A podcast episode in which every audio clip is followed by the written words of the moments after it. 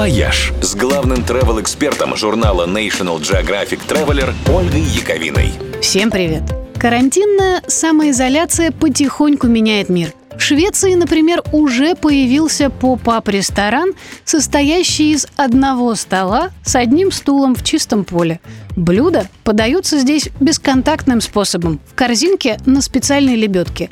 В нее же нужно положить деньги после завершения трапезы. Причем в ресторане действует система «плати сколько хочешь». А в Амстердаме открылась антикоронавирусная терраса, где каждый столик закрыт от соседей стеклянным домиком, как теплица. В них гости могут спокойно ужинать при свечах, любуясь видом на канал и не контактируя ни с кем, кроме друг друга. Но это все новые проекты.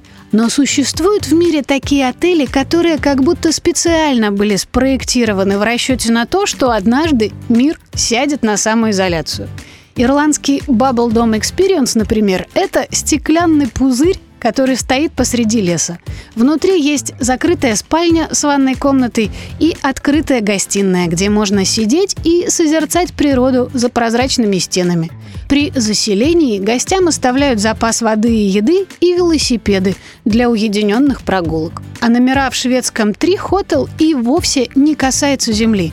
Они расположены на деревьях. Один из них представляет собой зеркальный куб, другой – сплетенный из ветвей шар, третий – летающую тарелку.